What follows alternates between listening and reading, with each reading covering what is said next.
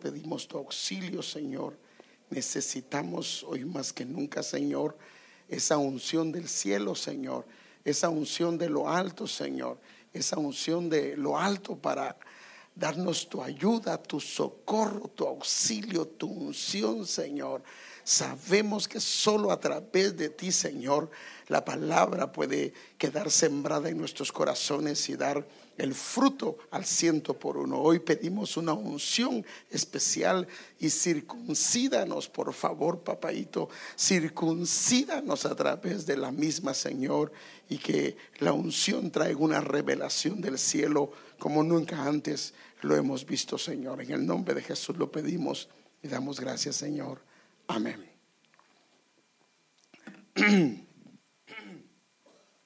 Como sabe, hemos estado tratando varios temas desde el principio del año y como estamos en el año de la reconciliación, una de las cosas que tenemos que hacer algunos ajustes es la perspectiva de nuestra fe. De hecho, en Hebreos capítulo número, número 6, a través del apóstol Pablo, él enseña que es uno de los cimientos de los cuales nosotros deberíamos entender y comprender. Y por supuesto la fe se compone de varias facetas. Eh, vemos en la escritura que la Biblia dice que la fe debe de crecer en diferentes niveles. Vemos también que la fe está acompañada de virtudes como la, el conocimiento, el dominio propio, la paciencia o la perseverancia. Y así lo dice 2 Pedro capítulo 1 versículo 6 al 7. También vemos que en el libro de Hebreos capítulo número 11 versículo 6 dice que sin fe es imposible agradar a Dios. Entonces, aunque estos conceptos en alguna medida están relacionados, los mismos hermanos cuando comenzamos a verlos son profundos y tienen varios procesos internos y de alguna manera los hemos visto, tal vez no a profundidad, pero sí los hemos visto. Entonces hay conceptos que nosotros tenemos, pero no están muy claros. Déjenme darle un concepto con respecto a la justicia que es por fe. Todos sabemos que la justicia que es por fe, al principio de nuestra caminata, es una declaración de justicia. ¿Qué significa? Que viene el Señor y a los que creen en Él, dicen Romanos 5.1, por tanto, habiendo sido justificados por la fe, tenemos paz para con Dios por medio de nuestro Señor Jesucristo. O sea que se nos está adjudicando una justicia por haber creído en Él. ¿Estamos claros? Entonces hay una declaración de justicia atribuida a nosotros. Ahora, al recibir al Señor Jesucristo, la justicia viene a nosotros debido a que Él nos limpia de nuestros pecados y nos habilita para ahora tener una comunión con el Señor. Pero la justicia en su plenitud no la tenemos. Eso sí me voy a entender. Hay una declaración de justicia cuando recibimos al Señor. Y aunque tenemos al justo dentro de nosotros, en la vida práctica no tenemos una plenitud total porque en muchas áreas aún somos injustos. No va acorde a lo que debería de ser. Ahora, ¿por qué? Porque lo que pasa es que la justicia es un proceso. Entonces hay una declaración de justicia en el momento que creemos y Dios nos declara técnicamente justos.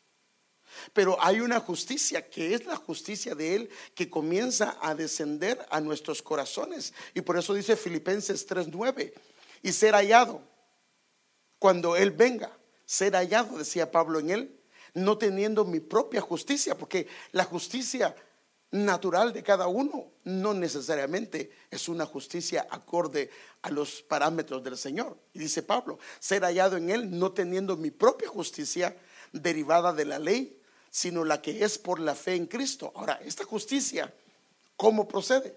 Procede de Dios sobre la base de la fe. Entonces aquí podemos ver que hay una declaración de justicia cuando creemos y hay una justicia que comienza a descender de Dios en la medida que caminamos y en la medida que comenzamos a vivir de acuerdo a los caminos que el Señor quiere que vivamos.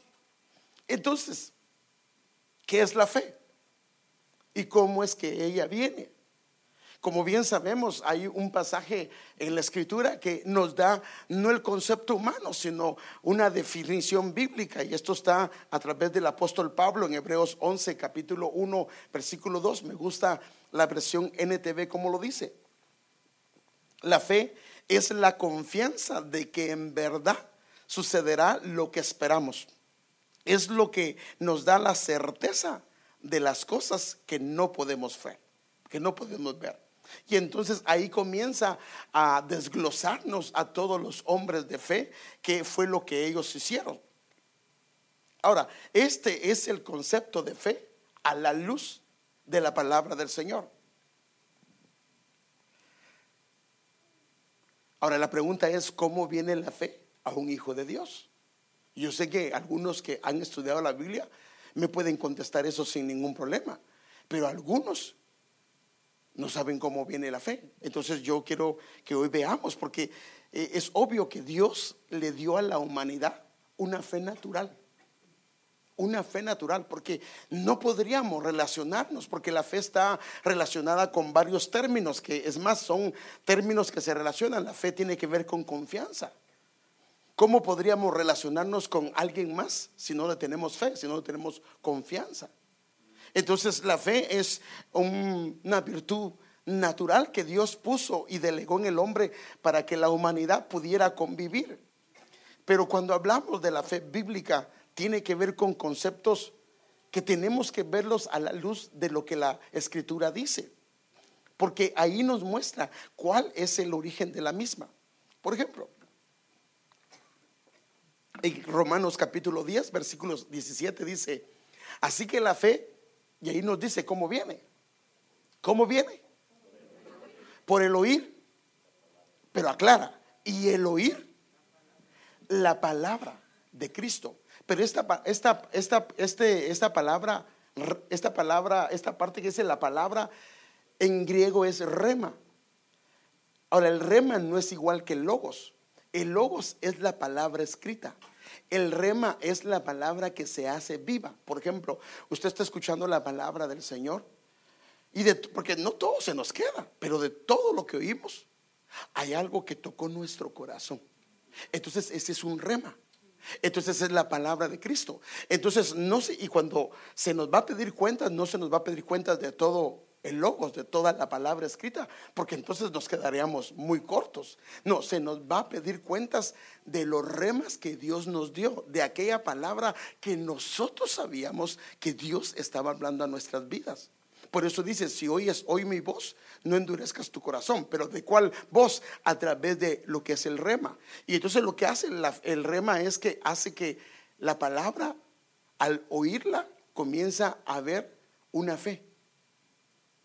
Ahora, esto es importantísimo, hermano, porque aquí es donde entramos con un conflicto. Hay gente que dice, yo tengo un sentir, pero nunca he oído de Dios. Eso no es fe, eso es humanismo, es carne. Lo que Dios respalda no es lo que sientes, es lo que oyes de parte de Él. No sé si me voy a entender, hermano.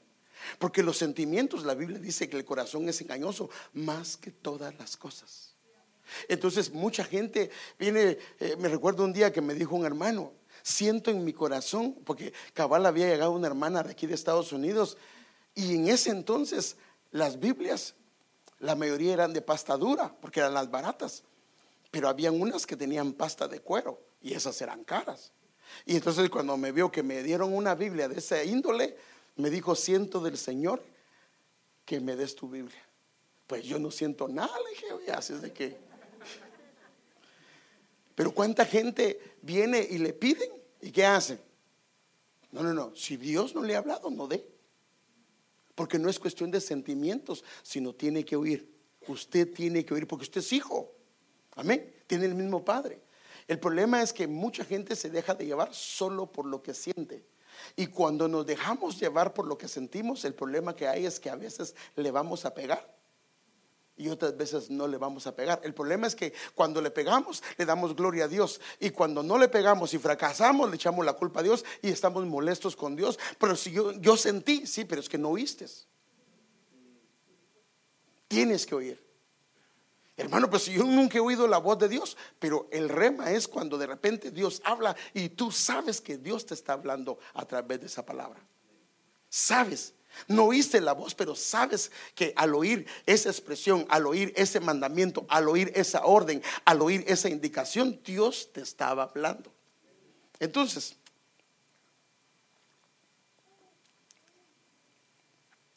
obvio que así, oís la palabra del Señor viene la fe. Y entonces hay que llevarla a la práctica. Y Santiago 2.20 dice, pero ¿quieres saber, oh hombre vano, que la fe sin obras, ¿qué dice?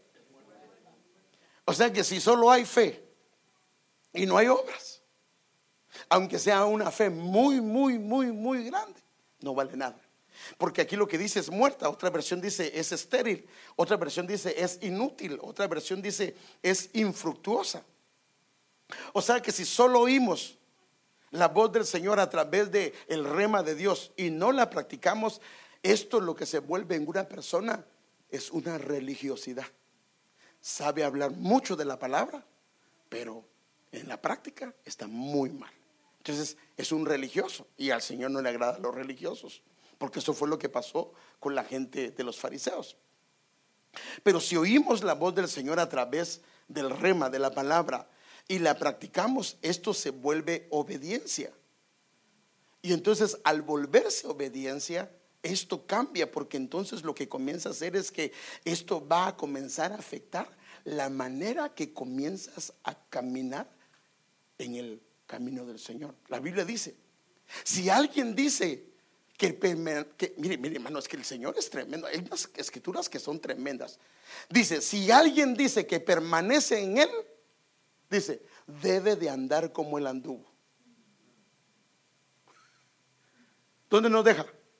Si alguien dice que permanece en él, eso lo dice en Juan, debe de andar como el anduvo.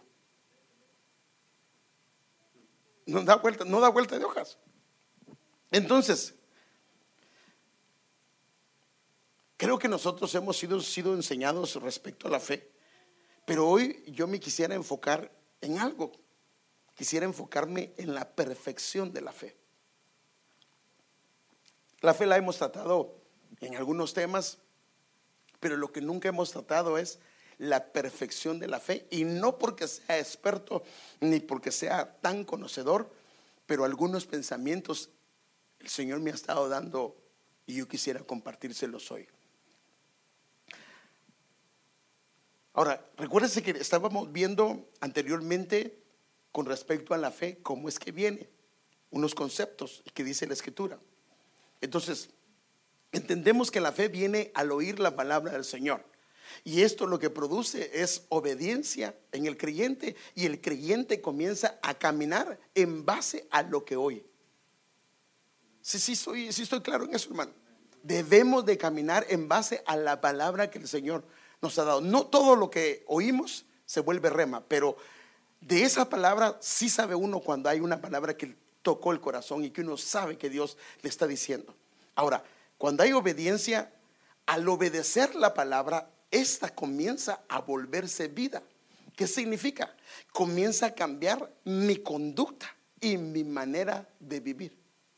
Por eso es que si no hay una palabra transformando, renovando mi entendimiento, no va a haber un cambio de conducta. Porque en nuestra memoria tenemos un patrón, una manera de conducirnos de acuerdo a el entorno que se da o a las circunstancias. Pero cuando la palabra comienza a hacer un efecto, la obedecemos, la palabra lo que hace es cambiar la memoria de lo que había anteriormente y comienza a grabarse y cada vez que se expone a algo, a una circunstancia, entonces va a proceder de acuerdo a la palabra que obedeció porque esa se hizo vida. Pero aquí es donde yo quiero llevarlo porque ese es el enfoque que le quiero dar hoy. Entonces, cuando se hace vida, comenzamos a ver al Señor en todo lo que hacemos. Y entonces aquí empieza un proceso. La fe comienza a perfeccionarse. Pero no se perfecciona solamente al oírla. No, no, no, no. Tiene que obedecerse, tiene que hacerse vida. Y entonces comenzamos a ver el Señor en todo lo que hacemos. Y entonces la fe comienza a perfeccionarse, a completarse. Entonces déjenme enseñárselo. Entonces, al oírle a Él, a través de un rema, viene la fe. Al mirarlo a Él, en todo, comienza una perfección de fe a operar en nosotros. Déjenme enseñarle el versículo. Fijemos la mirada en Jesús. Y entonces él mismo nos dice, ¿por qué? Porque Él es el iniciador y el que perfecciona o el que completa nuestra fe. O sea que cómo se completa, cómo se perfecciona la fe al mirarlo a Él. Pero no solo mirarlo en el sentido espiritual, sino comenzarlo a ver en todas las facetas. Hermano, mire, cuando uno comienza a verlo al Señor en todo, la manera de ver la vida es muy distinta. Por ejemplo, mi esposa tiene a Cristo, sí. Mis hijos tienen a Cristo, si son nacidos nuevos, sí. Si yo veo al Señor en mi esposa y en mis hijos, pero realmente lo veo, ¿cómo cree que las voy a tratar? ¿Por qué es que le levantas la voz? ¿Por qué es que menosprecias? ¿Por qué es que dices palabras que no deberían de decirse? Porque no ves a Cristo. ¿Sí, sí me voy a entender, hermano? Porque si lo viéramos, hermano, yo no creo, no creo que alguno de nosotros se atrevería a decirle al Señor a cosas, porque lo amamos, ¿sí o no? Amamos al Señor. Entonces, cuando llegamos al nivel de ver al Señor en nuestro prójimo, y nuestro prójimo más cercano es nuestra esposa y nuestros hijos. Entonces el asunto es, ¿cómo puedes medir cómo está tu fe? Si se ha perfeccionado es, ¿qué trato le das a tu esposa y a tus hijos? ¿Eres justo con ellos? ¿O eres injusto? Dice, quien por el gozo que le esperaba soportó la cruz, menospreciando la vergüenza que ella significaba y ahora está sentado a la derecha del trono de Dios. Entonces, al oírlo a él a través de su palabra, viene la perfección de fe, perdón, viene la fe, pero la perfección viene cuando comienzas a contemplarlo a él en todo en todas las cosas. Por eso es que aquel hombre que decía, los cielos cuentan la gloria de Dios, en todo comenzó a ver la gloria de Dios. El problema del hombre es cuando deja de ver al Señor en toda su creación. Toda la creación solo es una revelación de Él mismo. Entonces esto lleva a un creyente a estar, fíjese pues, al mirarlo a Él, a estar con gozo aún en medio de las adversidades. Hermano, esa es la única manera de entender a Pablo. Como Pablo, después de que lo apalearon, después de que lo azotaron, después, hermano amado, de que lo dejaron medio muerto, él se levanta, comienza a cantar o sigue predicando como si nada. Es porque él miraba a Dios, aún en eso. Y esto lo llevaba a contemplar una perspectiva desde un asiento diferente, ya no a nivel terrenal, sino desde un asiento juntamente con Cristo. Y así dice la Biblia, que Él nos ha sentado juntamente con Cristo. Y si se recordará, hemos visto que el oír es un proceso y también el ver es un proceso. No sé si se recuerda de eso, pero como quiero hablar sobre el ver, el mirar al Señor quisiera enseñarle esto. El proceso del oír y el proceso de ver, porque estas dos dimensiones, hermano, con una pasan cosas gloriosas, pero si las dos operan juntas, hermano, es asombroso. Y ahí, aquí lo quiero ver, aquí lo quiero llevar. Entonces, el primero es que hay un oír, hay un escuchar, hay un entender hay un comprender que lleva a la obediencia. No necesariamente alguien que está oyendo está escuchando. Ejemplo, a veces estás platicando tú con unas personas, estás hablando acá de algún tema Y máximo en la iglesia estás, sabes que están hablando aquellos hermanos, están hablando aquellos hermanos, están hablando aquellos hermanos. Los estás oyendo, pero no necesariamente los estás escuchando, porque escuchar es cuando le pones atención a lo que están diciendo. ¿Cuántas veces tus hijos te están oyendo y no te están escuchando? ¿Sí o no? Dígame pues, pero ellos no te están escuchando. Lo que quieren es que termines de decir lo que les vas a decir. Pero escuchar es cuando te ponen atención. Un hijo, por eso es prosperado cuando él comienza a escuchar. Si solo oye, no. Entonces, si pasamos del el área de oír y vamos a la parte de escuchar, aquí es donde empieza todo, porque entonces al escuchar comenzamos a entender. O sea que solo con oír no se entiende. Si se escucha, se comienza a entender. Y luego, después de entender, llega el proceso de lo que es comprender y luego lo que es obedecer. Porque entender y comprender no es lo mismo. Ejemplo, y eso lo he dicho a usted. Entendemos el dicho, si alguien no fuera, si alguien no hablara español y comienza a hablar español y oye, la burra no era arisca, la hicieron. ¿Sabe lo que es la burra? Tal vez sabe lo que es arisca y sabe que lo que significa le hicieron, pero no comprende el dicho. Entiende las palabras, pero no comprende el dicho. Entonces hay cosas que entendemos, pero no necesariamente comprendemos lo que Dios. Entendemos lo que Dios está haciendo, pero no lo comprendemos. Pero si dejamos que el Señor haga ese proceso, nos va a llevar a comprender. Ahora, cuando nos lleva a comprender, nos lleva a la obediencia. Ahora, ¿qué es la ventaja? Cuando nos lleva a la obediencia, cuando hemos comprendido, es hermoso. Porque cuando obedecemos, por ejemplo, muchos hijos entienden lo que le estamos diciendo y lo obedecen. Pero mientras tú estés ahí y estás revisando. Pero media vez no revisas. No lo hacen. ¿Por qué? Porque solo entendieron lo que les dijiste, pero no comprendieron lo que iba a hacer en sus vidas. Ejemplo. Viene Dios y le habla a través de la palabra que usted tenga un altar personal. Y mañana viene y se hinca, y dice, sí, yo, tengo que tener un altar personal. Y se hinca y, ora al Señor. Pero pasado mañana se le olvidó, ya no lo hizo. Pero si lo comprendió, la importancia de lo que es tener una relación personal, no va a dejar de hacerlo. ¿Por qué? Porque lo comprendió en su espíritu lo entiende con su mente, pero lo comprende en su espíritu y lo lleva a una obediencia. Entonces, el entenderlo nada más es una obediencia temporal. El comprenderlo en su espíritu es una obediencia perseverante.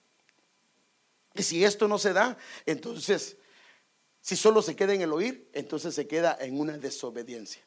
Entonces, cuando se oye y no se escucha, lo más probable que si en la iglesia yo solamente estoy oyendo, pero no estoy escuchando. Por esa es la razón que le he dicho yo a usted, hermano, trate la manera de no levantarse tanto. No porque me moleste, no, hermano, si, si, si tiene que levantarse, levántese. Pero hay un hilo que Dios lleva a través de la predicación. Y entonces trate la manera. No se distraiga. Es más, les he dicho yo a ustedes, no se siente hasta allá atrás, porque sentarse hasta allá atrás, no que sea malo, porque es la iglesia, pero allá atrás, algunos de ustedes y yo somos bien distraídos. Se levanta alguien, o, no se levanta usted así la vista y no comienza a ver qué pasó, a dónde va, qué hizo, cómo abrió el baño, cómo cerró la puerta de duro. Imagínese, en medio de la palabra. De lo mejor es donde menos haya distracción. Pero ahora el ver. El ver no es lo mismo ver y mirar. Usted puede ver algo. ¿Sí o no? ¿A cuántas veces nos ha pasado que vamos en un carro? Vimos por acá. Sí, sí vimos, pero no miramos que había algo ahí. Y, después nos dice alguien, pero si yo estaba ahí. Sí, es cierto, nuestra vista estuvo para ahí, pero nunca lo miramos. ¿Por qué? Porque no pusimos atención. Entonces, ver si pasamos del ver a mirar, entonces comenzamos a percibir. Y si vamos al percibir, comenzamos a contemplar. Y cuando contemplamos, entonces viene un discernimiento. Ahora fíjese pues, aquí lo quiero llevar yo. El ver también es un proceso para llegar a un discernimiento. Con uno se llega a la obediencia o a la comprensión y con otro se llega al discernimiento. Si una persona percibe todo solo con mirar, puede equivocarse y errar en la manera como percibe. Por ejemplo, estás viendo algo o mirando algo, percibes algo que está pasando y rápido sacas una conclusión, lo más probable es que te puedas equivocar. ¿Cuántas veces nos hemos equivocado con eso? Por eso es que la idea es contemplar para poder apreciar algo y poder discernir, porque si no lo hacemos de esa manera, entonces lo que va a comenzar a operar aquí es el don de la sospecha. Sospecho que están haciendo esto y nada que ver, sino que simple y sencillamente hay un proceso. Entonces debemos de mirar y esto nos va a llevar al proceso de poder percibir y esto si, si, tenemos el entendimiento de Dios nos va a llevar a contemplar hasta que haya un discernimiento que esté operando de parte de Dios. Ahora, si esto no opera, entonces va a ser un problema. También si solo percibimos sin un contemplar, entonces va a haber eh, una equivocación. Ahora, si solo, si una persona se queda solo con oír y no logra escuchar la voz de Dios, muy probablemente es una persona que vive en desobediencia con Dios. Porque cuando se escucha la voz del Señor, va a morir. Va a morir. ¿En qué aspecto? La parte carnal va a morir. Porque la voz del Señor dice, mi palabra no regresará vacía, ¿sí o no? Antes será aquello para cual lo envié. Ahora, al verlo, si solo lo miramos, si solo vemos, pero no logramos mirarlo a Él, entonces puede haber una ceguera espiritual. Y esto es bien delicado. Bueno, déjenme enseñar una escritura con respecto a esto, para que vea que cómo aplican las dos cosas. Eh, y se cumple en ello la profecía de Isaías que dice, de oído oiréis. ¿Y qué dice? Y no entenderéis. O sea que aquí puede ver que se puede oír, pero no terminar entendiendo. Ahora, el problema, fíjese que el problema de esto es esto. En esto lo dice el Señor que el problema de no aprender a escuchar es que no se entiende. Y si no se entiende, no se va a llevar al no se llega al arrepentimiento. Solo cuando uno oye la voz de Dios, le va a traer arrepentimiento y va a traer sanidad. Por eso dice, yo no quiero que oigan para que no se arrepientan, para que no entiendan la palabra. Entonces, esto es importante. Entonces acá, de oído oiréis y no entenderéis. Y viendo veréis y no percibiréis. Y si va más adelante, dice que el propósito era para que ellos no se convirtieran al Señor. Entonces, ¿cuál es el resultado de estos ojos cerrados y estos oídos incircuncisos? Es desobediencia y una ceguera espiritual. Bueno, ahora quiero ir, porque aquí me quiero concentrar en esto. ¿Está claro de cómo viene la fe? ¿Cómo se perfecciona la fe? ¿Y cómo se hace vida? Ahora, cuando estos dos sentidos, mire hermano, operan simultáneamente, comienzan a suceder milagros. Por eso es que Dios nos quiere llevar a este nivel. Por eso yo quiero concentrarme hoy en mirarlo a Él, hermano. Mire, cómo lo muestra Pablo con un hombre que estaba tullido de los pies. Había en lista un tullido, un tullido, cojo de nacimiento que nunca había podido valerse de sus pies. ¿Qué estaba haciendo? ¿Oyendo o escuchando? Estaba escuchando con atención. Es que mire, la palabra que hace, si vuelve medicina nosotros, la que hace un efecto es la que se escucha con atención. Si usted dice, ay, que el pastor dijo que leyéramos la Biblia y entonces la comienza a leer, no, no va a hacer nada. Bueno, tal vez sí, pero, pero creo que la idea es que se escuche con atención las palabras de Pablo. Ahora, ¿qué estaba haciendo Pablo? Predicando. O sea que estaba oyendo la palabra de Dios. Cuando este, ahora Pablo, fijó su mirada en él, mire cómo, mire, mire cómo los dos. Cuando fijó la mirada en él, entonces él percibió lo que estamos viendo ahorita. Entonces, cuando él miró, él percibió. Él percibió y no se equivocó. Porque hermano, si uno le dice a alguien, uno ve que alguien se le está quedando viendo y percibe esto y le dice, levántate, y no pudo contemplarlo como era correcto, aquí se va a quedar medio torcido.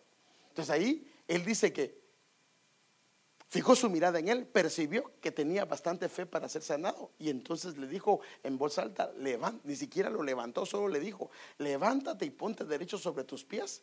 Y él dio un salto y se echó a andar. Entonces aquí puede ver usted cómo opera estos dos sentidos, en este caso de un lado y del otro lado. Pero a esto es lo que yo lo quiero llevar el día de hoy con la ayuda del Señor. Entonces, al oír al Señor, se produce una sanidad y purificación para el alma. Esto es lo que hace cuando oyes atentamente al Señor.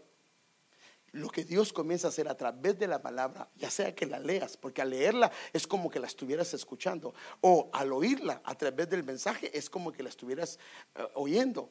Al estarla escuchando se produce una purificación y una sanidad para el alma. Pero cuando comienzas a mirarlo, comienza a ver una transformación a su imagen. O sea que alguien podría llegar al cielo sano, pero no transformado. Porque el propósito de los cinco ministerios es llevar a la iglesia a la estatura, al varón perfecto, a la imagen del Hijo de Dios. O sea que la idea no es solo que la iglesia sea sana, esa es una parte sino la parte principal es que el pueblo del Señor, la iglesia, eh, llegue a una estatura, a la imagen, sean transformados a la imagen del Señor. Entonces, si comenzamos a ver la escritura, es obvio que la palabra es medicina. Primera de Pedro capítulo 1, versículo 22 en la versión DSO dice, al obedecer a la verdad, o sea, a la palabra, mediante el Espíritu habéis purificado vuestras almas. O sea que la palabra purifica el alma. Proverbios capítulo 3, versículo 1 y el versículo 8 dice, Hijo mío, no te olvides de mi enseñanza y tu corazón guarde mis mandamientos. Y el 8 dice, serán medicina para tu cuerpo y refrigerio para tus huesos. Proverbios capítulo 4, versículo 20 al 22 dice, Hijo mío, Pon atención a mis palabras, inclina tu oído a mis dichos. No se aparten de tus ojos, guárdalos en medio de tu corazón, porque ellos son vida a los que los hayan y medicina para todo su cuerpo. O sea que la palabra es medicina, que lo que hace es que sana las áreas que están afectadas y purifican el alma. ¿Para qué? Para que la vida de Cristo se pueda impregnar en ella. Por eso es que un creyente que no lee la Biblia tiene un problema. No crece. ¿Cómo crece un niño? A través de la leche, ¿no? Le dan de mamar. Crece un niño. Entonces, si un hijo de Dios nace de nuevo, pero no bebe la leche pura de la palabra, no va a crecer. Y al no crecer se mantiene como niño siendo viejo. El problema es que al volverse niño se convierte no en un niño como los que estaba predicando Héctor, sino en un niño carnal. Alguien que se vuelve carnal y entonces se lo comienza con niñadas. No lo saludaron, ya no quiere venir a la iglesia. Y bueno, que lo haga alguien que acaba de empezar en el Señor. Pero si usted, usted y yo llevamos 10 años en el Evangelio y todavía si no me saludan ya no quiero venir a la iglesia. Perdóneme, esas son niñadas. No soy muy pesado eso. Creo que no va. Bueno, si son niñadas. Y si se molestó, entonces es una niñada. ahí, ahí va a calcular cómo está. Si se molestó conmigo, entonces todavía hay una niñada ahí que hay que arreglar, ¿verdad? Pero bueno, perdón, no, no quiero ofenderlo, no quiero que se sienta ofendido. Ahora, mire, Job fue un hombre que experimentó estas dos dimensiones en la caminata que él tuvo con Dios. Y esto, y esto es tremendo, hermano, porque, mire, he sabido de ti solo de oídas. ¿Cuál fue la primera dimensión que operó en él? El oír. Pero al final del camino dice, pero ahora mis ojos te ven. Entonces en él, al final de su camino, operaron dos dimensiones. Ahora, el testimonio que él da al final es que él vivió una dimensión diferente porque comenzó a ver a Dios de una manera diferente. Y si este hombre, hermano, solamente con haberle oído, la misma Biblia da el testimonio de el nivel que él había alcanzado. Fíjese, con el oírle, pero oírle con oídos circuncidados y oyendo y poniendo atención a la voz del Señor, Dios da el testimonio de él que era un hombre eh, intachable, que era un hombre recto, que era un hombre temeroso, que era un hombre eh, eh, apartado del mal. Así dice la Biblia, solo con el sentido del oír habilitado, porque escuchaba al Señor. Imagínese cuando la dimensión de verlo a Él, porque el problema, hermano, es que si tú te quejas de todo, es porque no lo miras. Porque, ¿quién cree usted que gobierna? Usted es su hijo, él es un padre responsable, hermano. La Biblia dice que ni un pelito de su cabeza se va a caer, que nadie lo va a poder tocar. O sea que cuando algo sucede es porque está dentro de la soberanía de Dios. Entonces cuando tú comienzas, ¿por qué Dios? ¿Por qué me pasa a mí esto? De seguro que aún mm, no sé en qué nivel estará habilitado el oír. Pero cuando comienzas a ver, aún en medio de las circunstancias, aún en medio de las adversidades, Padre, ¿qué vas a hacer? Y no te quejas, porque eso es lo que el enemigo quiere, que tú de tus labios salgan palabras incorrectas hacia él. Pero cuando comienzas a verlo, aún en el desastre, hermano, el desastre se puede convertir en una bendición. Hermano, porque nosotros, cuando Dios permite algo para nosotros, es porque quiere mostrar su gloria. aquellos estaban en la barca, la tormenta, aunque era horrible, era una tormenta que estaba bajo el control de Dios. Hubiese caminado Pedro sobre el agua si no hubiese habido una tormenta. No. Pero, ¿quién le quita a Pedro la experiencia que caminó sobre una tormenta, sobre las aguas? Entonces, en Job se perfeccionó la fe, porque ahora sus ojos lo miraban. Todo lo vio en una dimensión diferente. Y esto lo hizo tener una actitud diferente para con Dios. Ahora, fíjese que lo tremendo es que lo mismo le pasó al apóstol Pablo. Mire, este hombre, hermano, yo me asombro lo que dice la escritura de él. Y como lo dice la escritura, es verdad. Los once apóstoles no lograron evangelizar toda Europa. Pero viene Pablo y dice, ya no hay lugar en Asia, solo un solo hombre. No hay lugar en Asia. Hermano, ese hombre no paraba. ¿Por qué hacía eso? Porque este hombre no solo lo oyó, sino también lo vio. En Gálatas capítulo 1, versículo 15 dice, pero cuando Dios, que me apartó desde el vientre de mi madre y me llamó por su gracia, tuvo a bien revelar a su Hijo en mí. Y entonces el Señor se le reveló. Entonces él tenía activado el oír y sus ojos. Es más, cuando a él lo bautizaron con el Espíritu Santo, la Biblia dice que de sus ojos cayeron como escamas. En otras palabras, el velo se le quitó y lo pudo contemplar. Y al verlo, hermano, él comenzó inclusive, hermano, siendo un hombre de un nivel académico grande, él dice, todo y comienza a hablar. Soy hebreo de hebreos, eh, fariseo, y comienza a dar toda su currículum eh, eh, escolar. Y él dice, todo eso lo tengo por basura, con el único propósito de llegar a conocerle. Imagínense, hermano. Entonces, un hombre que perseguía a la iglesia se convirtió en el hombre más útil para el Señor. Hermano, era tremendo ese Pablo. Y Pablo nos habla de cuando los ojos están abiertos. Mire lo que dice. Pero nosotros, todos, si no hay velo, si hay velo, hay un problema. Si, si solo vemos, si solo vemos, pero no lo miramos, hay un velo puesto, aunque seamos creyentes. Pero dice, pero nosotros con rostro descubierto, quitado el velo, contemplamos como en un espejo la gloria del Señor. Y si contemplamos la gloria del Señor, entonces lo que comienza a darse es una transformación que efectúa el Espíritu. Mire, esto es algo que se da. Cuando tú comienzas a hablar con Él y a verlo, tu caminata. Por eso dice, el que permanece en él debe de andar como él anduvo. vino Moisés, estuvo en el monte 40 días y cuando bajó del monte, porque habló con Dios y lo miró, su rostro ya no era el mismo, brillaba.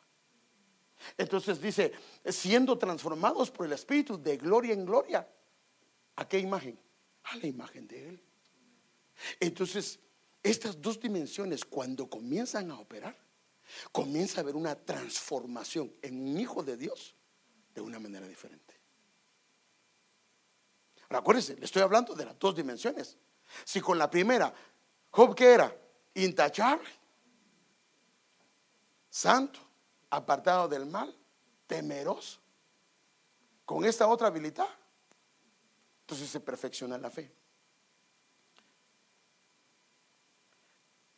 Cuando el Señor comienza a revelarse, comienza una gracia de Dios a operar en nosotros. Déjenme mostrárselo con dos versículos. Primero Pedro capítulo 1, versículo 13. Por eso, con la mente preparada para actuar y siendo sobrios, poned vuestra esperanza completamente en la gracia que se os, que se, que os, que os es traída en la revelación. Fíjese pues. Y curioso que menciona Jesucristo, porque Jesús es Salvador. Pero Cristo, Jesús es el nombre de él, la identidad de él. Pero Cristo es el ungido. Lo vamos a conocer en una dimensión de unción. Entonces la gracia va a operar de una manera diferente. Mire otro versículo que habla de eso también. Por tanto, 1 Pedro 1:13, por tanto, ceñid vuestro entendimiento para la acción, sed sobrios en espíritu, poned vuestra esperanza completamente en la gracia que se os traerá en la revelación de Jesucristo. O sea que es una gracia preciosa la que comienza a operar. Y por eso Pablo decía, lo que soy no soy yo, sino la gracia de Dios operando en mí. Porque al verlo, hermano, comienza una gracia operando en su vida de manera a hacer cambios, a hacer algunos ajustes. No comienza a ser desobediente diciendo, yo no quiero. No, no, no, no, no, no. El Señor, su gracia, su bondad, su, su gloria, no lo puede evitar. Él comienza a transformar. Por eso es que, como hemos hablado, cuando comienzas a adorarlo, lo que adoras a Él comienza a venir para ti. Si lo adoras en su santidad, la santidad comienza a venir para ti. Por eso es que cuando hemos entendido que es adorar al Señor, no callamos, nuestros labios se abren porque cuando le decimos Él es santo, la santidad de Él eh, fluye hacia nosotros. Pero si te quedas callado y tus labios no lo abren, no has entendido lo que es adorar. Amén.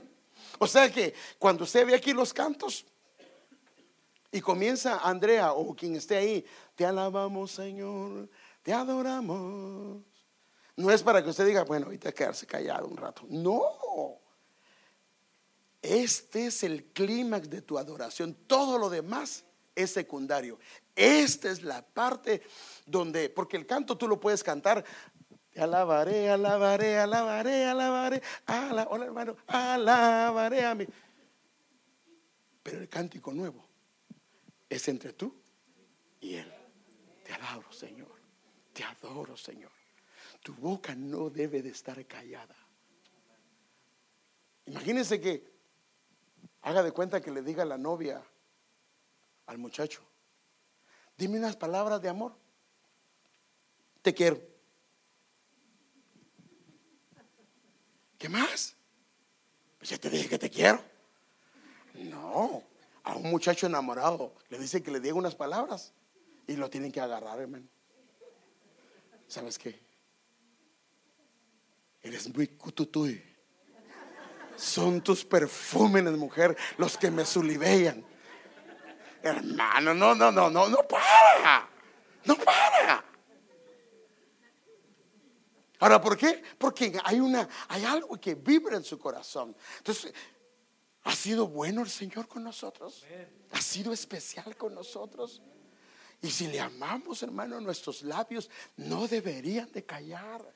Y si no sabes, eh, ponte a la pan de alguien que sepa y dice, te alabo Señor, te pues si quieres repite lo mismo para mientras en lo que comienzas a, hermano, cuando comienzas a adorarlo, vas a darte cuenta de unas experiencias preciosas que vas a ver un Mahanaí, vas a ver su trono, lo vas a ver sentado, vas a ver a la gloria de Dios, hermano, si tú comienzas a adorarlo como Él dice que lo debes de hacer.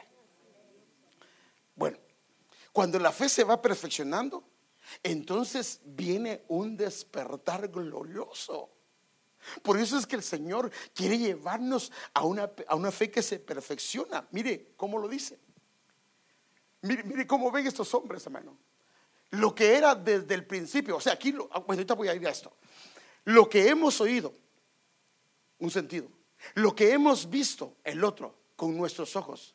Entonces entra una contemplación, lo que hemos contemplado, y ahora palpan nuestras manos referente al verbo de vida. O sea que esta es una vivencia diferente del Señor. No es lo mismo. Mire, yo sé que algunos se enamoran por Facebook, todo eso, pero hermano, nunca es lo mismo hablar en persona. Amén. Entonces, esto en alguna medida fue lo que sucedió Mire, pues esto que vemos, lo que era desde el principio, por eso es, dice, lo que era desde el principio, porque esto fue lo que sucedió en el inicio de la vida del ser humano, en el inicio de Adán. Porque Adán es un representante de la humanidad. Esto era lo que Dios hacía con el hombre. Esta era la manera como el hombre experimentaba a Dios, las dimensiones era que él pudiera convivir, eh, estar con Dios. Y déjenme mostrárselo como lo dice la escritura. Esto fue lo que pasó entre Dios y Adán. Mire cómo dice Génesis 3.8 en la versión Biblia Jerusalén. Oyeron luego el ruido de los pasos. Mire cómo lo dice bonito. Los pasos de Dios. O sea que andaba caminando en el medio del huerto. Entonces si andaba caminando, lo oían, pero también lo podían ver. Dice, oyeron los pasos de Jehová, de Dios, que se paseaba por el jardín a la hora de la brisa. Y el hombre y su mujer se ocultaron de la vista de Jehová porque ellos sabían que él estaba ahí, por entre los árboles del jardín. Y el Señor les dijo, llamó al hombre y le dijo, ¿dónde estás? Ahora, él vino como venía regularmente con ellos. Venía a platicar con ellos. Ellos lo oían y también lo miraban. Entonces en este pasaje vemos que ellos lo miraban pero también lo escuchaban, por eso es que dice esto así. Pero también ellos tenían una contemplación de Dios, un mirar de Dios, hermano. Por eso dice que en primera de Juan, perdón, en Juan dice que la luz era la vida de los hombres. Creen, fíjese pues, creen que el hombre cuando estaba en el huerto no había sangre, sino lo que había era luz fluyendo a través de él. ¿Por qué? Porque hablaba con Dios. Por eso es que cuando Moisés habló con Dios 40 días, la luz penetró en él. Entonces, estos hombres tenían una mirada donde la luz era, era como, como, como el sol que le da vida a la tierra. Entonces, imagínense, si una persona aprecia a alguien cuando lo ve con su gloria y cuando lo ve, por decir así, hermoso. Imagínense contemplar al Señor. Hermano, era un espectáculo, era algo hermoso. Ellos lo contemplaban, ellos tenían un tiempo muy especial con Él. Es más, yo creo que hasta lo tocaban, porque Él era un padre, un verdadero padre. Recordemos que Adán tenía, hermanos amados, una paternidad. Él no tenía padre. Entonces la paternidad fluía del Padre, de Dios Padre, hacia la vida de Adán y hacia la vida de Eva. Y obvio que tuvo que haberlos tratado como hijos, porque eso fue lo que pasó con el Señor Jesús. Jesús era una manifestación del Padre. Por eso le dice a Felipe, si me has visto a mí, has visto al Padre. Y por eso es que venía, eh, él, él, inclusive Juan, que no era un niño de cinco años, se le recostaba en el pecho. Porque él vino a retomar lo que el hombre perdió en el huerto del Edén.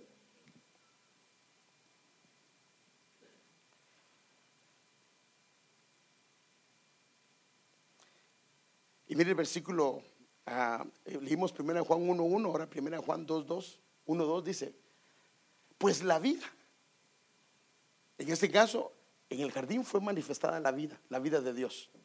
Pues la vida, ahora aquí con Jesucristo, pues la vida fue manifestada y nosotros la hemos visto. Ya no solo oído, sino la hemos visto.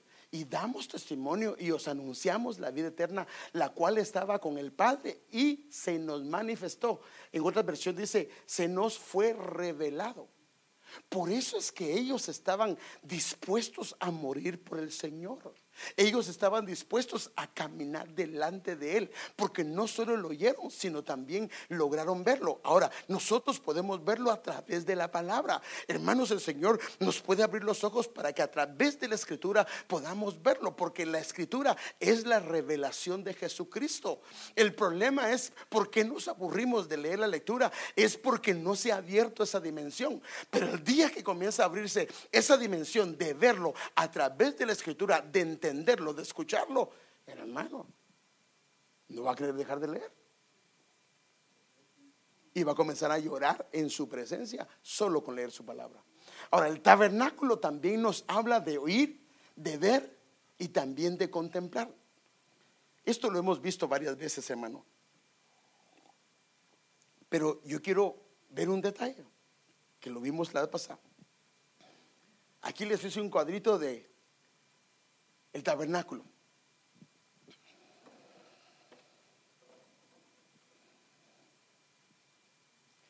Ok, este es el lugar, el atrio. Esta era la puerta de entrada, la puerta es Cristo. Y en el atrio estaba el altar de, el, altar de los holocaustos y estaba el lavacro. Cuando un sacerdote entraba, entraba, se lavaba en el lavacro, entraba descalzo, entraba, se lavaba las manos y los pies y luego ofrecía los sacrificios. Este es el, lugar santo y este era el velo exterior. Este era el tabernáculo, todo. Y este era el santuario. Este es el velo interior. En el velo interior adentro estaba los panes, le llaman los panes de la proposición, pero no esa es la palabra correcta, es los panes de la presencia, porque Dios moraba acá.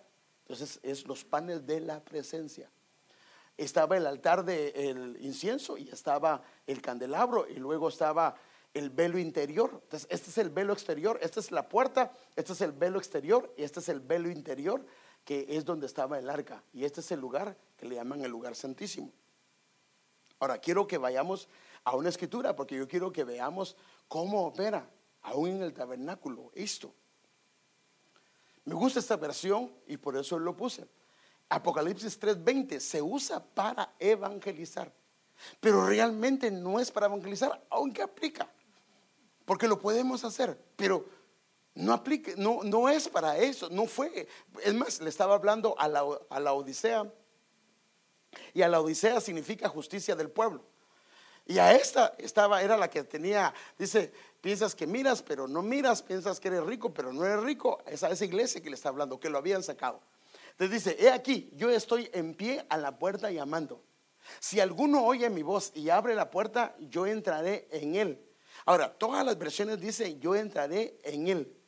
Pero esta misma palabra en él es una palabra griega que es pros, que en algunos textos esta misma palabra se traduce con. Por ejemplo, en Mateo 15, 13, 56 dice, no están todas sus hermanas con nosotros. La palabra es la misma, pros, es esta misma. Solo que en este texto se traduce en, pero en otras versiones se traduce con. O sea, haciendo una paráfrasis, así se llama esto cuando hacemos algunos ajustes, podría, ahora si le ponemos con o junto, este texto cambia totalmente lo que está diciendo. Porque entonces dice, yo entraré con él, cenaré con él y él cenará conmigo llevémoslo ahora al tabernáculo. Eh, usando la misma versión, usando la versión esta en la versión esta la, la Kadosh. Voy a agarrar todo el versículo y lo voy a colocar. Yo estoy en pie a la puerta llamando. O sea que el Señor está en pie en la puerta del tabernáculo llamando llamando al que había salido de la presencia del Señor, porque él creía que estaba bien y dice, no, necesitas colirio, esas que ves y no ves nada. Dice, yo estoy a la puerta llamando. Si alguno oye mi voz y abre la puerta, o sea, decide entrar nuevamente a mi lugar. Dice, mire, mire cómo cambia una palabra con, si alguno oye mi voz y abre la puerta, yo entraré con él. Porque aquí, si traducimos la palabra en, a con, mire, mire cómo lo cambia. Yo entraré con él y cenaré con él. Ahora, ¿alguien me puede leer Deuteronomio capítulo número 17, versículo, Deuteronomio 12, 17 al 18? Porque los israelitas en esta parte del templo, cuando traían sus diezmos y sus ofrendas, que no eran por el pecado, ellos comían. Dios les prohibía comer de los diezmos y las ofrendas fuera de la casa, pero dentro de su casa podían comer. Por eso es que la Biblia dice, trae los diezmos al alfolí y hay alimento en mi casa. ¿Lo tienen ahí? ¿Lo tienes? A ver, póngale un micrófono, por favor.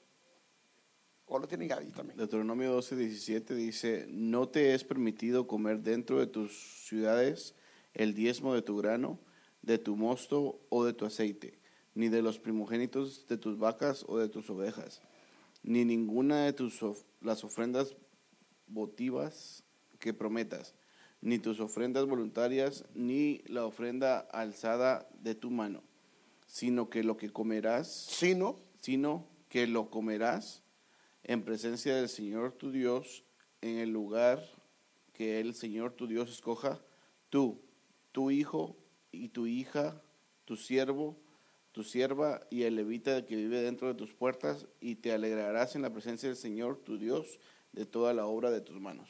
Es obvio que no está hablando de un levita, ni de un sacerdote, está hablando de un israelita, que él podía presentar sus sacrificios, si no era ofrenda por el pecado, si no era diezmo, ofrendas, él podía comer en la casa del Señor. Y por eso dice, y cenaré con él. Dice, pues, dice, yo entraré con él y cenaré con él. Ahora aquí viene el asunto si cenaba con él, si dice, yo estoy a la puerta, si alguno oye y abre la puerta, yo entraré con él y cenaré con él. Y entonces él cenará conmigo, porque hay una mesa que él pertenece solo a él. Estos son los panes que le llaman de la presencia.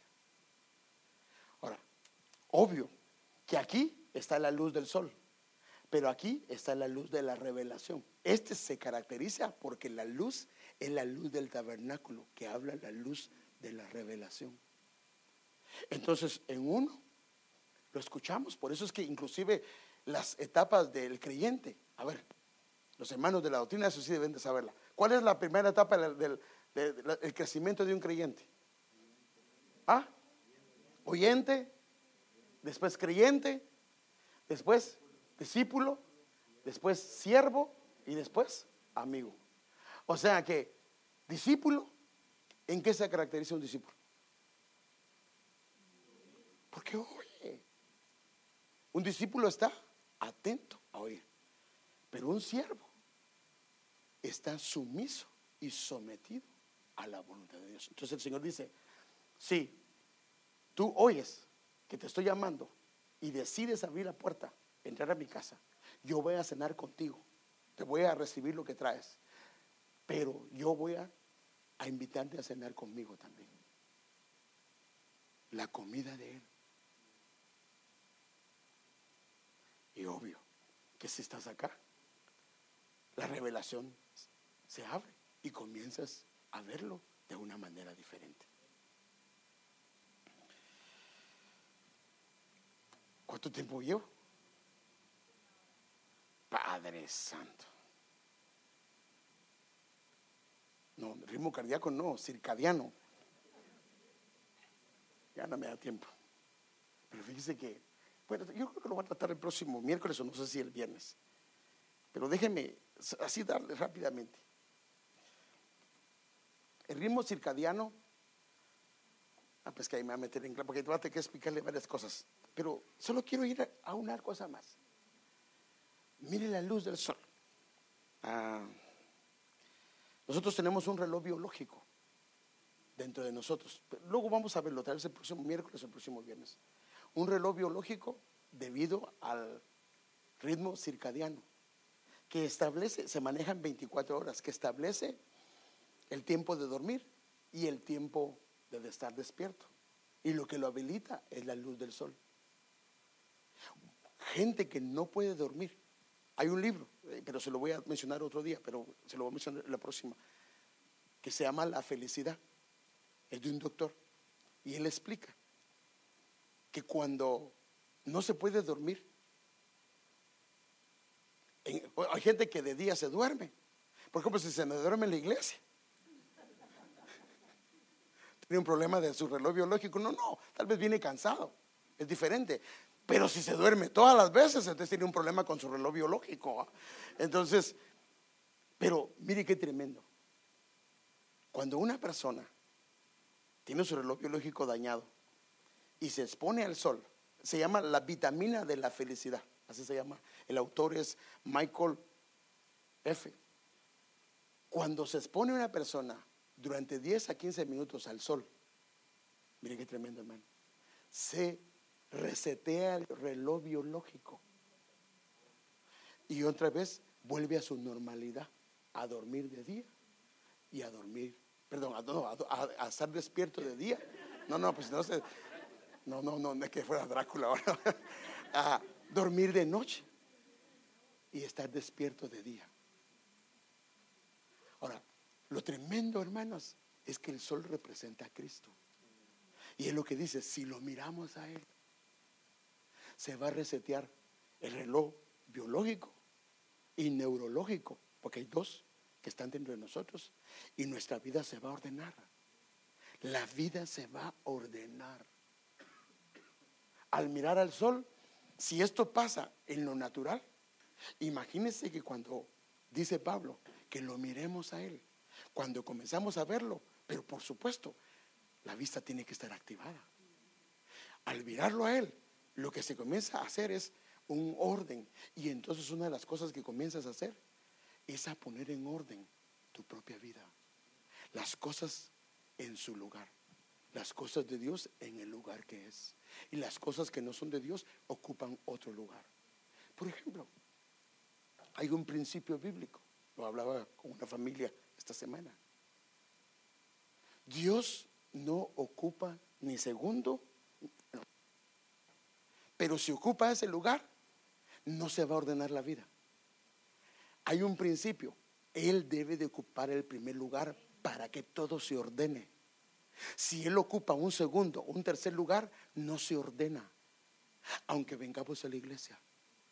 Pero cuando Él ocupa un primer lugar en tu vida, todo tu reloj, todo se comienza a ordenar. La casa, los hijos, todo se comienza a poner en el orden que es. Por eso Él dice, busca primero el reino de Dios y Él añadirá. Hermano, es un principio. Ponlo de ese lado y todo lo demás se ordenará. El Señor, por ejemplo, llegó un, profeta a la casa de una viuda. Había un hambre terrible, terrible el hambre que había. Y a ella le quedaba solo para ese día de comida y para su bebida. Y le dice el profeta, ¿qué tienes? Ahí tengo un poquito de comida, pero es para hoy nada más. Ya no nos queda para otro día. Y el profeta le dice, hazme a mí primero, porque él era un representante de Dios. ¿Qué hubiera hecho usted? que en Guatemala diríamos que de al pelo este, ¿va? Así se dice ya. O sea que, que abusivo este, ¿va? Que quiere que yo le, en vez de decir los niños y las mujeres primero. Sí, en lo humano sí, pero en lo espiritual él lo que le dijo es perfecciona tu fe.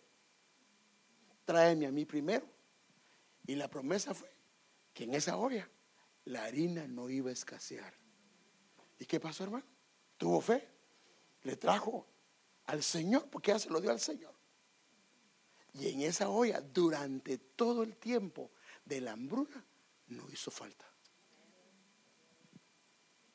Pero es un principio. Entonces, si lo miramos a Él y se arregla el reloj biológico, cuando comenzamos a verlo a Él, las cosas se comienzan a ordenar.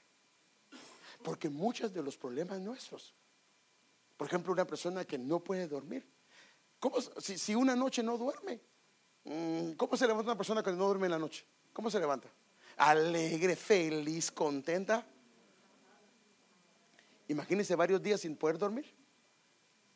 Es un creyente que no puede reposar en el Señor porque solo noches tiene. Porque solo de día tiene y no logra. Y con los ojos peladotes ahí. Y ahora más fácil porque ahora se pone a ver tele. Entonces, hermanos, Dios quiere ordenar nuestras vidas. Pero tenemos que verlo. Y yo quiero pedir al Señor hoy, hermanos, que el Señor nos pueda abrir nuestros ojos. Amén. Que comencemos a contemplarlo en una dimensión diferente. Claro, si no hemos aprendido a oírlo, pues tenemos que decirle, Señor, ayúdame primero a obedecer. Pero si ya lo oímos, que el Señor nos permita verlo en todo, hermano. Que, hermano, im- imagínense qué bonito cuando comienzas a verlo en los hermanos. ¿Cómo los vas a tratar? No vas a menospreciar a nadie en la iglesia. Pero si aún menosprecias a alguien, es porque todavía no puedes saber al, al Señor en ellos. Póngase de pie, hermano. Discúlpeme que me pasé seis minutos. Y quiero hablarle del ritmo circadiano, pero eso lo vamos a ver. Porque está muy bueno eso. No soy experto, pero he estado leyendo un poquito de eso. Y algo que me impresionó, me lo dijo mi hermano que es pastor, el que el ver al sol, el contemplar el sol o el exponerse al sol, está registrado en un libro. Cambia o resetea el reloj biológico, pero yo como cuando oigo algo, yo siempre lo voy a indagar, hermano, y hasta que lo encontré, y cuando lo encontré dije, ok, hoy sí puedo hablar. Pero digo, Padre, si esto pasa en lo natural, Él es el sol de justicia. Yo quiero ordenar mi vida, hermano. Quiero poner las cosas en el orden que es. ¿Qué haces cuando te levantas? No lo primero que debemos hacer cuando nos levantamos es, papito, thank you Señor, gracias por este hermoso día. Si no te levantas, levántese mujer que ya es tarde y tiene que,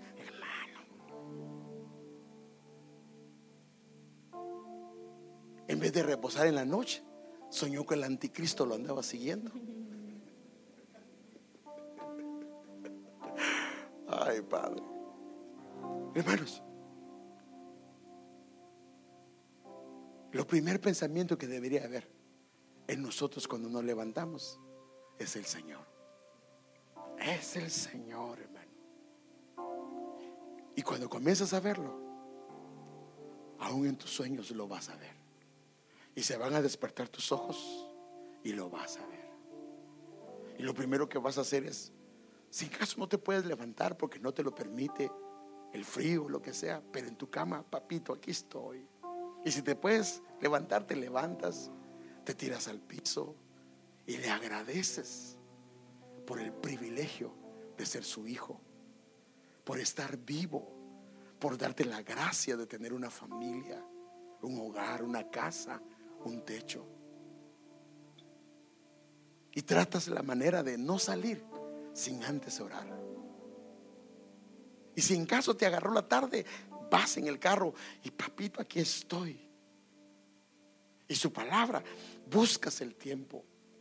Te llévate tu Biblia a tu trabajo en el medio de el break o en medio de un tiempo de comida. Come. No te digo que no comas, come y agarra tu Biblia. Te va a sorprender el Señor lo que va a hacer con tu vida. ¿Por qué no leemos la Biblia? Porque no lo hemos visto a Él. Pero cuando comenzamos a verlo en la escritura, vas a estar leyendo la escritura y vas a comenzar a quebrantarte dentro de tu corazón. A decirle, Padre, perdóname. Porque lo comienzas a ver. Pero tus ojos y mis ojos tienen que ser activados. En el caso de Job hasta el final se abrió sus ojos.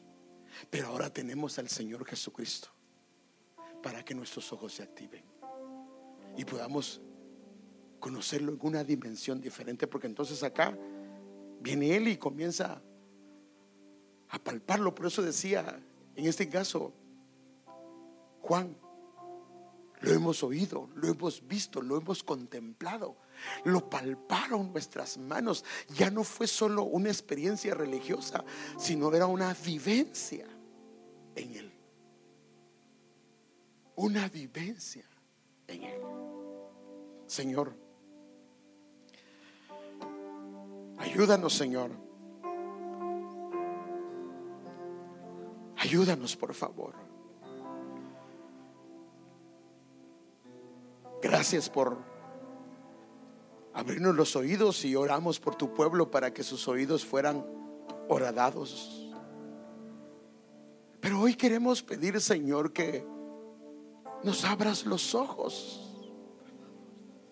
Quítanos, Señor, los ojos terrenales.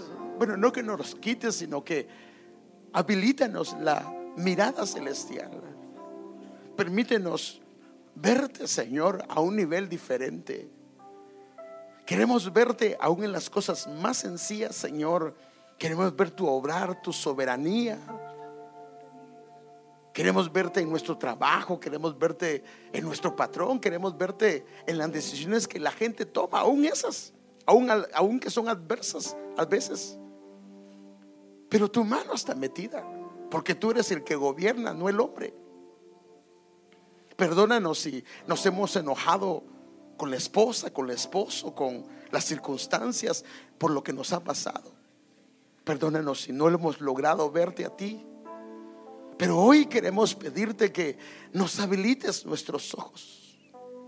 Abre nuestros ojos, Señor y permítenos contemplarte, permítenos verte. Queremos llegar, Señor, a percibirte, a contemplarte, a poder discernirte, Señor, y queremos obedecerte. Señor, llévanos a un nivel diferente, Señor.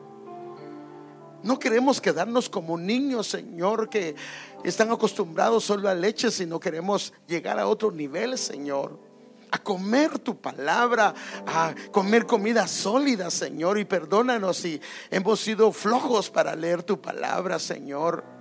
Pero Señor, pon una hambre, despierta una hambre por tu preciosa palabra, Señor, y que podamos verte a ti, Señor. Cambia nuestra mirada, Señor, si... Eh, no queremos más una mirada terrenal, queremos una, una mirada desde tu presencia, Señor. Ayúdanos a ver las cosas como tú las miras. Porque muchas veces debido a, que tenemos una mirada terrenal, nos hemos quejado, hemos murmurado, hemos dicho cosas que nunca debimos de haber dicho. Perdónanos, Señor. Pero hoy te suplicamos, hoy te rogamos en el nombre de Jesús que cambies y habilites, Señor, nuestra mirada, por favor. Señor, lleva a tu pueblo con gozo, lleva a tu pueblo con paz, lleva a tu pueblo con alegría, Señor. Y que el día de mañana, cuando despertemos, Señor, lo primero que, que digamos, lo primero que pensemos, Señor, sea en ti. Por favor, Señor, por favor. En el nombre de Jesús lo pedimos.